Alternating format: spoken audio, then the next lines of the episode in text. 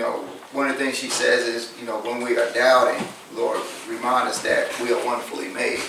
And sometimes we may hit those roads where we're doubting, you know. If we have, I'm sure we've all hit it, experienced that one way or another.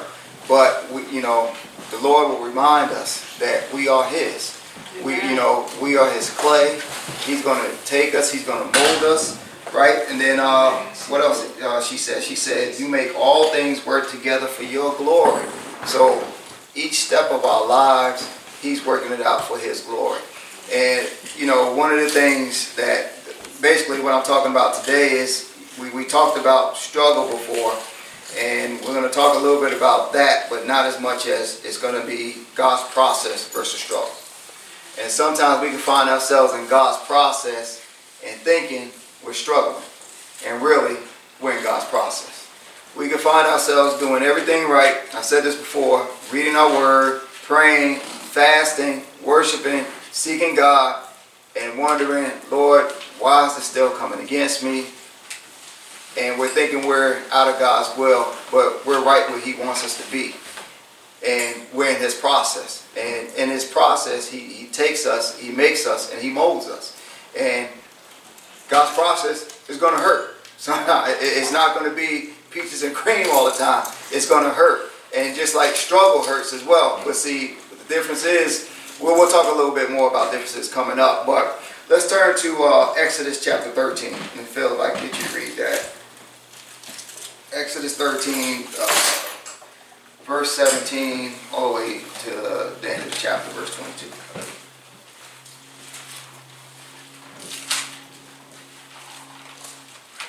Exodus chapter 13.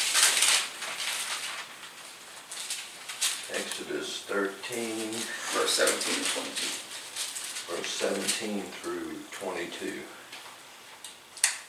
And it came to pass, when Pharaoh had let the people go, that God led them not through the way of the land of the Philistines, although that was near. For God said, Lest peradventure the people repent when you see war, and they return to Egypt. But God led the people about through the way of the wilderness of the Red Sea, and the children of Israel went up, harnessed out of the land of Egypt. And Moses took the bones of Joseph with him, for he has straightly sworn the, sworn the children of Israel, saying, God will surely visit you, and you shall carry up my bones away from hence with you, away hence with you. And they took their journey from Succoth and encamped in Etham in the edge of the wilderness. And the Lord went before them by day in a pillar of a cloud to lead them away, to lead them the way and by night in the pillar of fire to give them light, to go by day and night. He took not away the pillar of the cloud by day, nor the pillar of fire by night from before the people. Amen. Thank you. Amen. So this, uh, just paint a picture, this is when Israel is coming out of Egypt. Um, Pharaoh let them go. And now they done crossed the Red Sea. They done seen God perform many signs and wonders.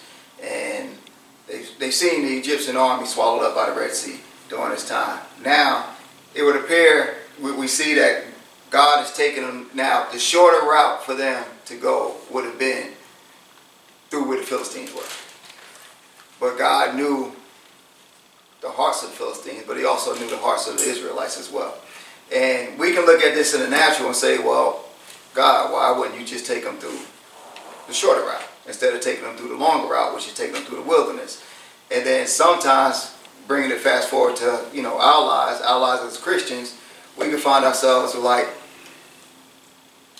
I think sometimes we would probably take the shorter route and go ahead, not realizing we're going to get into a battle, to a, a, a fight, where at this point Israel wasn't being disobedient to God. They they followed Moses and followed around the way into the wilderness, and we're thinking, well, you know what, the wilderness is going to be a longer route, which it was, compared to the shorter route going through the Philistines and taking them through the wilderness itself, which is not pleasant because if they would have went through the Philistines area, it would have been more developed.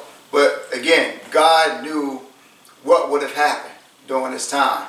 And sometimes we can find ourselves trying to help God out because God's trying to take us through a process and we trying to help him out. And then we would have went to battle against the Philistines not realizing what would have took place. Amen. And then we find ourselves getting hurt. And really, if they would have went through the battle with the Philistines, they would have ended up in a struggle. And just like God said, they would have returned right back to Egypt. And then it would have took that much longer for God to get them out because now, at this point, they've been in Egypt all this time. They're not even built for war. That's not even their mindset. So the Philistines would have wiped them out easily because their faith is not there. Amen. So here we have to understand that there's a difference between God's process and struggle. The issue is, as Christians, we don't really know sometimes which one we're in. Sometimes we may think we're in God's process, but we're really struggling. And sometimes we think we're struggling, but we're really in God's process. So we have to figure out and know which one that we're in. We have to understand that God's process, there is, whenever we come out of God's process, we're going to come out with power. We're going to come out stronger. We're going to grow through God's process. So yes, it's going to hurt, but we're going to grow in the midst of it. Struggle, we're going to be like Israel in the wilderness for 40 years, going around in a circle and still dealing with the same issues over and over and over. And understand, sometimes God's process is Him trying to get things out of us, and then sometimes His process is Him trying to get instill things in us. So let's let's go over the definitions first. So struggle, definition of struggle is this: to strive or to make efforts with the twisting or with contortions of the body. So immediately I read that definition. I'm, I'm intrigued by contortions of the body. So contortion of the body means to take it into position that is not supposed to go. So we are really not supposed to be find ourselves in the area of struggling. And we can see all throughout the Bible, people who found their area, found themselves in struggle was always due to disobedience. And sometimes we can start out in God's process and end up in struggle because we fight against Him. So an example I can give was same thing I think I talked about it last week. Uh, I think it was either Saturday or Wednesday. Uh, reference to the job that I had out of when I got out of the Navy, where I was complaining a lot. That was really God's process. But in in hindsight, I turned it into a struggle because I kept trying to leave the job.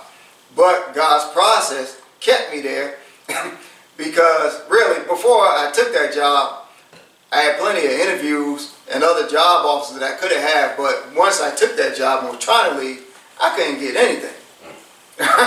but it was part of God's process, but I was seeing it as a struggle.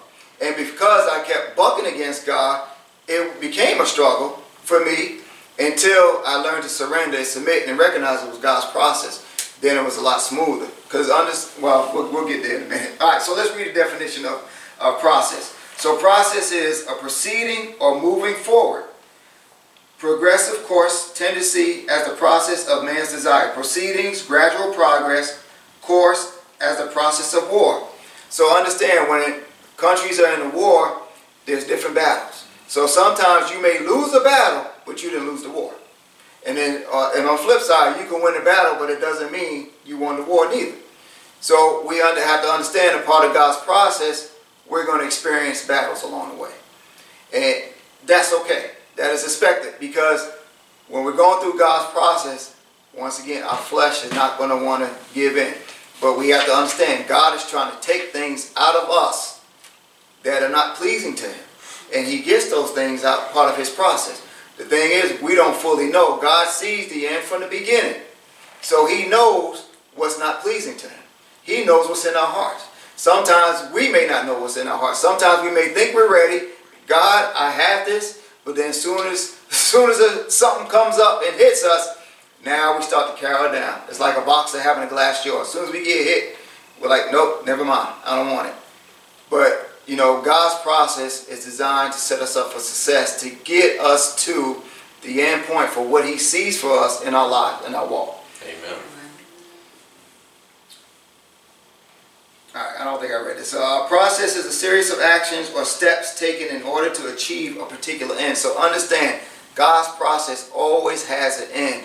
The struggle does not. The struggle continues to go in a circle, wandering around in the wilderness with no end in sight, and there's no growth there. Now, like I said, they both going to hurt. God's process and struggle are both going to hurt, but we have to be able to discern which one we're in. Because if we're being disobedient, then we're going to find ourselves in struggle. All right, so as I said, expected end. So Jeremiah 29 and 11. Actually, uh, we, we can turn there because uh, I, I want to read. Uh,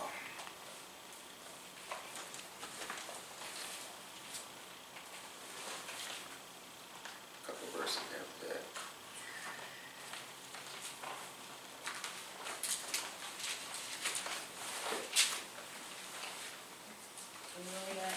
Jeremiah 29, verse 11.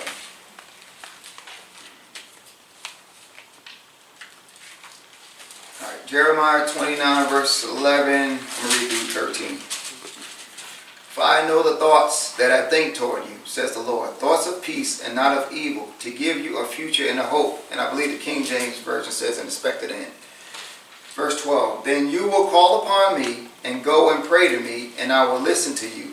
And you will seek me and find me when you search for me with all your heart. So we have to understand that this is Jeremiah's letter to Israel as they were captives. And this is what God is speaking to them. Right? So in hindsight, that when we look at it in the natural, even though their disobedience caused them to end up being cap in captivity, it was still a part of God's process because God was trying to do something in them. And he says, even in the midst of that, when you call out for me, I will hear you. I will answer. And not only that, even with them being in the midst of the captivity, he says, he tells them to go build houses, to get married, find wives, have children, and still be productive.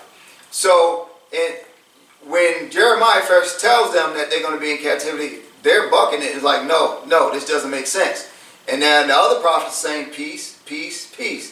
But again, sometimes God's process is going to hurt. It's not going to make sense to the natural. But this is where our faith and our trust in Him has to come in. All right, so what are some differences between process and struggle? So I already mentioned one where God's process, there's an expected end. There's no expected end in struggle. And there's going to be growth in God's process. And we have to understand, even in the midst of God's process being hurting our flesh and things like that and getting us to do things that we don't want to do, when we're in God's process, even though it hurts, He gives us the grace, the anointing to get through the process. If we're finding ourselves in struggle, mm-hmm. His anointing is not there. His grace is not there. Yes, even in the midst of struggle, we can still experience this because God is sovereign. Spurts of His presence.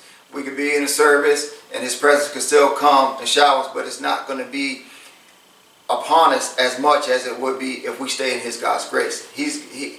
No matter what we go through, as part of God's process, He has equipped us for it to get us through the process and to keep us and sustain us. But we can't buckle.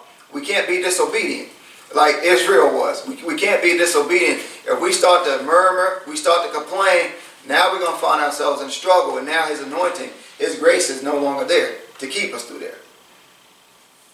All right, so so understand a struggle keeps us stagnant. So what happens with uh, when we look at water? Water can become stagnant. So what happens with water that's stagnant? It starts to create an odor. It starts to smell, right? Why? Because the organisms that's in there, they can't live. They can't survive. And really, when we find our struggles, we could become smelly, and we could become almost a stench to God because we're being disobedient. But when we're in God's process, His hand is upon us. And He's watching over us. And He's keeping us all along the way. We may not see it. We may not feel it. And like I said, we can still be doing everything right. We can still be going into prayer. And we can pray for an hour or so and not feel His presence. That's okay. Because there's times where I go and I'm praying and I'm not feeling His presence. But again, His faith. And there's other times where I'm just sitting at work. I'm just at the computer typing, and all of a sudden his presence just comes on me. Right? It's a part of being in this process. Staying in his will, staying online and focused on what he's calling us to do. And again, he knows the expected end right from the beginning. We don't. So a lot of times we're trying to help him out, but he don't need our help. He just needs us to obey and listen. And that's how we find ourselves in trouble. Amen. All right, so again, so both struggle and God's process can hurt. But if we stay in God's process, now we can have peace. We can still have long suffering. We can still have joy all through that. So we can start out sometimes in God's process and end up in struggle, and we got to be mindful not to do that. Because a lot of times, like I said, we, we thinking we're in God's process, but we ended up and we're really in a struggle. So if we're if we're finding ourselves in the same position, same dilemma, time after time after time after time, then we might need to look at that we're struggling, and we need to seek God on that. Because, like I said, even though God's process, sometimes it can be short, sometimes it can be long. God's process can last years, right? But in the midst of it lasting years, it should still be growth along the way. So, an example of that is look at Joseph, right? So, my wife mentioned Joseph uh, the other day. So, even with Joseph, he first gave let's see, there was a time gap of about 14 years from the time he received his vision to the second time he got out of captivity, out of jail. So all that was still a part of God's process for him. All along the way. Same thing with David. Right? So David, from the time he was anointed to the time he, he became king, was 14 years. So again, that's all God's process because God had to take David through certain things to get him out of the mindset of a shepherd to get him into a mindset of a king and to set him up in position. And that's what he did. But see, David was still obedient along the way, which is why, even though it took some years, he still had growth throughout the process. Because God's grace was upon him. So even though Saul was out there trying to kill him, and even though his family rejected him, God's grace was still upon him along the way. So he, while he's out there being rejected by his dad and his brothers, and he's tending to the sheep, even during that time, he took that time to spend time with God. Call out to God. He took that time even to spend time with the sheep. And guess what? God was building him up along, along the way. That's how he was able to, to kill a bear, kill a lion. Because he's setting them up. Because nobody trained David like the other soldiers. So now when David shows up with Goliath, he steps out in faith. And he trusts. And, and you think about it, Saul had to trust him. and well, that's really God's grace being on David because if you read the scriptures, it says when Goliath challenged him, he says, if whoever wins will be servant to the other. So if Israel had lost, they would have been serving to the Philistines. But see, David took God at his word, where the rest of the Israelites were scared and shaken. And David was able to defeat Goliath because he stood in faith and he trusted God. But it was all a part of God's process because even though he did that, and even though he got growth came and promotion came, guess what? Other hindrances and obstacles still came against him. But he stayed true to God. He still stayed. He didn't give up. He didn't give up. He didn't go kill himself. He didn't go run off. No. He trusted God. Each time along the way, he would do what? He would pray when he faced an obstacle. And that's what we have to do. All throughout God's process, we have to pray. So understand this. So Saul struggled to be king and being king, but God took David through the process to be king. So really, God was trying to get Saul to go through a process, but Saul couldn't finish the process because Saul was disobedient. Amen. Saul was really a people pleaser. Saul would give in to the people more so than he would heed to God's commandments. All right, so understand again, like the process change. God's process will change us. Romans 12 and 2, you don't have to turn there, I'm going to just read it. And do not be conformed to this world, but be transformed by the renewing of your mind, that you may prove what is that good and acceptable and perfect will of God. So his process is going to transform us. It's going to change us. It's going to make us stronger. It's going to set us up for more success down the road. And if we, you know, sometimes we can't see it. So I can attribute it to me where I never liked public speaking. I can remember the day where I first had to speak publicly and going back to elementary school where I had to read a paper I wrote and I'm literally shaking. But God sees the end from the beginning on what he was calling me to.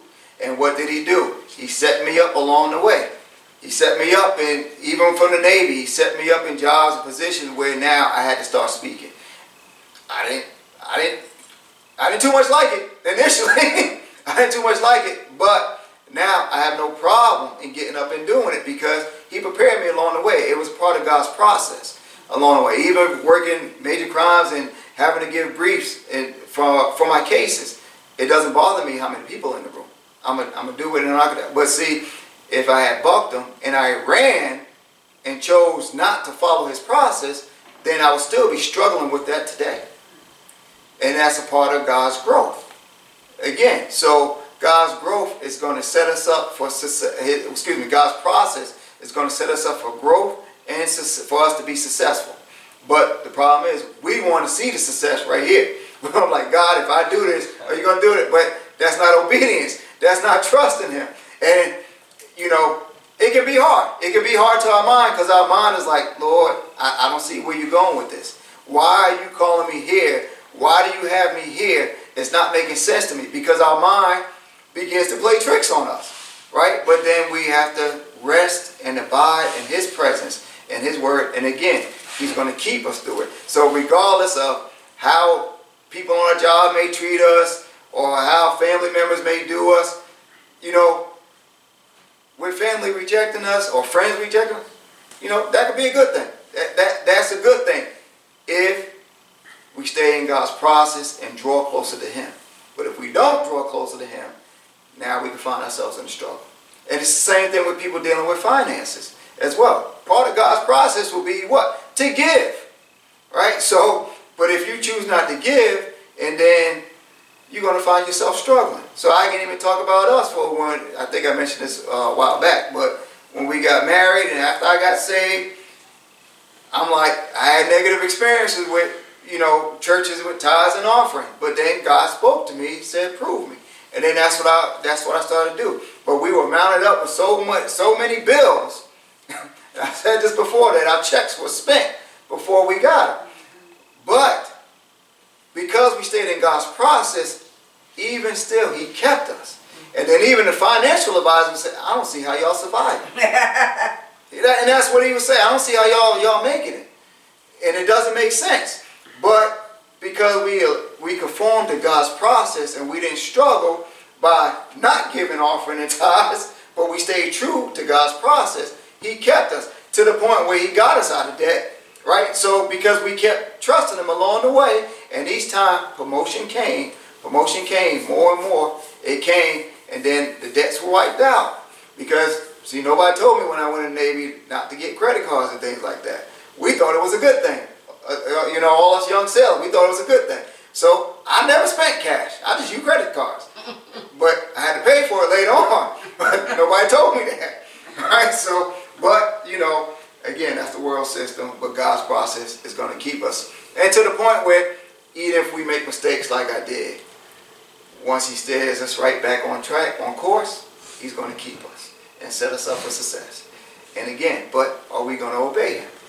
Because a lot of times it's, it's, it's not going to appear, it's, it, we're going to say, God, why are you doing this? Let me help you out. And, and we've all been guilty of that, I'm sure. You know, and He doesn't need our help. He just needs us to obey. And if we obey, now we can get to the process and then we get to the next step and continue growth and more growth. All right, so um, I mentioned how uh, Saul struggled because he, he struggled because he did what was right in his own eyes. So let's turn to 1 Samuel chapter 15. 1 Samuel chapter 15, beginning at verse 17. So this is what this is Samuel here talking to Saul because Saul is being disobedient again. So Samuel approaches Saul and I begin reading. So Samuel said, When you were little in your own eyes, were you not head of the tribes of Israel? And did not the Lord anoint you king over Israel? Now the Lord sent you on a mission and said, Go and utterly destroy the sinners, the Amalekites, and fight against them until they are consumed. for those that don't know, he was God promised to wipe out all the Amalekites. Why? Because when Israel came, when they left uh, Egypt, the Amalekites attacked them. They attacked them from the rear and they killed their women, they killed some children, and they attacked them for no reason. And at this time, Israel was not ready for war. So God promised Israel, said at that time he was going to wipe out the Amalekites from the face of the earth, and he was trying to use Saul to do that. All right, so why then did you not obey the voice of the Lord? Why did you swoop down on the spoil and do evil in the sight of the Lord? And Saul said to Samuel, But I have obeyed the voice of the Lord and gone on the mission on which the Lord sent me,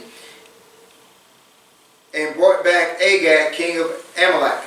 I have utterly destroyed the Amalekites. So basically, Saul saying he obeyed because he had destroyed all the Amalekites, but he kept the king alive. So he didn't obey. And not only that, but the people took of the plunder sheep and oxen and the best of the things which should have been utterly destroyed to sacrifice to the Lord your God in Gilgal. So Samuel said, Has the Lord has the Lord as great delight in burnt offerings and sacrifices as in obeying the voice of the Lord. Behold, to obey is better than sacrifice, and to heed the fat of rams. For rebellion is as the sin of witchcraft, and stubbornness is as iniquity and idolatry. So Saul was in rebellion because Saul, and he had basically Adamitis because he blamed the people for the sheep and oxen, for them taking that instead of him because he's the king. What happens when the king speaks at this time, during that time, they obey. There was no disobeying the king. But he chose to listen to the people. So because you have rejected the word of the Lord, he also has rejected you from being king. Then Saul said to Samuel, I have sinned, for I have transgressed the commandment of the Lord in your words, because I feared the people and obeyed their voice. Now therefore, please pardon my sin and return with me, that I may worship the Lord. But Samuel said to Saul, I will not return with you, for you have rejected the word of the Lord. And the Lord has rejected you from being king over Israel. So understand, God really wanted to set Saul up to be king and to be successful, for his kingdom to always be remembered. He says that in, uh, uh, I think it's 1 Samuel 13. He talks about that. But Saul kept being disobedient. And the thing about it is Saul truly did not have a repentant heart. This is why God told Samuel, I want someone who's after my own heart. Right? So this is why he rejected him, and this is why he searched for David. And he found David because David was a man after God's own heart. All Saul had to do, even through his blunders and his mistakes, were to repent and ask for forgiveness. But he would never repent. He kept blaming other people. Sometimes when we find ourselves in, in, in a situation where we're struggling, like Saul here struggling, we start to blame other people. Right? We could blame the messages coming forth from the pulpit. We could blame our family members and things like that. But truly, when we struggle, it's on us. We can't blame anybody else. We have to set responsibility for ourselves. And that's what Saul didn't do here. When David, David were David wasn't perfect. David would make mistakes constantly, over and over. But the difference with David is David will repent and David's heart would turn and he would seek God and he would ask for forgiveness. Saul never did that. And even at his death, God spoke and said all Saul had to do was repent. But what did he do?